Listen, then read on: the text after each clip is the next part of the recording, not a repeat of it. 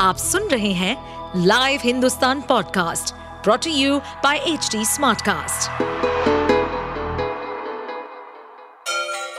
Ganga किनारे बसे राज्य उत्तर प्रदेश की खबरें पॉडकास्ट में आपका स्वागत है इस पॉडकास्ट में हम सुनेंगे छोटे शहर इटावा से लेकर राजधानी लखनऊ, चमड़े के शहर कानपुर और राम की नगरी अयोध्या जैसे सभी शहरों से जुड़ी राजनीति, विकास, मनोरंजन दल बदल फरेब और अपराध जगत की सभी खबरें उत्तर प्रदेश के देवरिया में दिल दहला देने वाली हत्याकांड की घटना ने पूरे राज्य को झकझोर कर रख दिया है। ज़मीन विवाद में सबसे पहले पूर्व जिला पंचायत सदस्य प्रेम यादव की मौत हुई। इसके बाद प्रेम यादव के समर्थकों ने सत्यप्रकाश दुबे समेत उसके परिवार के पाँच सदस्यों को मौत के घाट उतार दिया। अब एक तरफ़ प्रेम यादव की तीन बेटियाँ और पत्नी बची हैं, वहीं दूसरी तरफ़ सत्यप्रकाश दुबे की बेटी और बेटा है।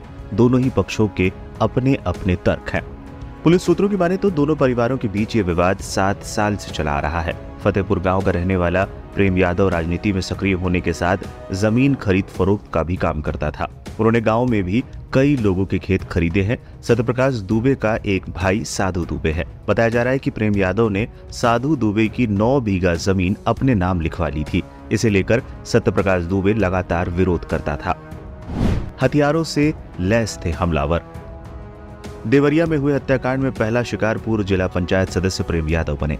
कहा जा रहा है कि खून खराबी की शुरुआत सबसे पहले सत्यप्रकाश दुबे ने ही की थी। प्रेम यादव गाँव में सत्यप्रकाश से मिलने आया था। इस दौरान विवादित ज़मीन को लेकर दोनों में जमकर बहस हो गई। इसके बाद सत्यप्रकाश दुबे ने प्रेम यादव को मार डाला।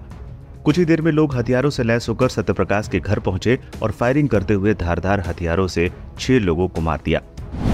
लोगों के रोंगटे खड़े हो गए। महज 20 मिनट में 50 से ज़्यादा हमलावरों ने दिन दहाड़े मारकाट मचाई। जो भी आगे आया, मारते चले गए। किसी ने भी किसी को बचाने की हिम्मत नहीं की।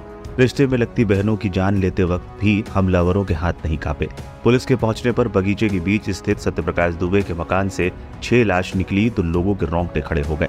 घर के अंदर और दरवाजे तक बिखरा खून घटना की भयावहता को दर्शा रहा था। अलग अलग हुआ अंतिम संस्कार। दहशत का आलम ऐसा था कि मारे गए छह लोगों का अंतिम संस्कार भी पुलिस ने अलग अलग जगह करवाया। कांपते हाथों से बेटों ने मुखाग्नि दी। शाम साढ़े पाँच बजे पहले पूर्व जिला पंचायत सदस्य प्रेमचंद यादव के शव का पोस्टमार्टम हुआ। कुरना नाला के पास शमशान घाट में अंतिम संस्कार हुआ। उसके बाद रात करीब साढ़े आठ बजे पटनवा पुल पर सत्यप्रकाश और उसके परिजनों का अंतिम संस्कार हुआ। पूरा परिवार खत्म, अंतिम संस्कार में उमड़ा गाँव। सत्यप्रकाश, उसकी पत्नी और तीन बच्चों की गोलियाँ मारी गई। धारदार हथियारों से काटा गया।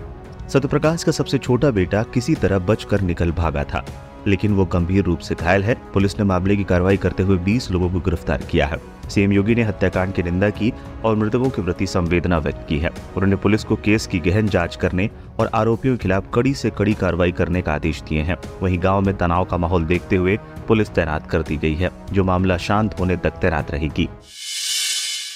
आप सुन रहे थे हमारे पॉडकास्ट उत्तर प्रदेश की खबरें। ऐसे ही अपराध जगत से जुड़ी, चुनौतियों से भरी राजनीति और विकास की खबरों जैसी अन्य जानकारी के लिए सुनते रहिए हमारे इस पॉडकास्ट को। इस पॉडकास्ट पर अपडेटेड रहने के लिए हमें फॉलो करें एट एच डी हम सारे मेजर सोशल मीडिया प्लेटफॉर्म पर मौजूद हैं। और ऐसे पॉडकास्ट सुनने के लिए log on to W W W dot H D smart cast dot com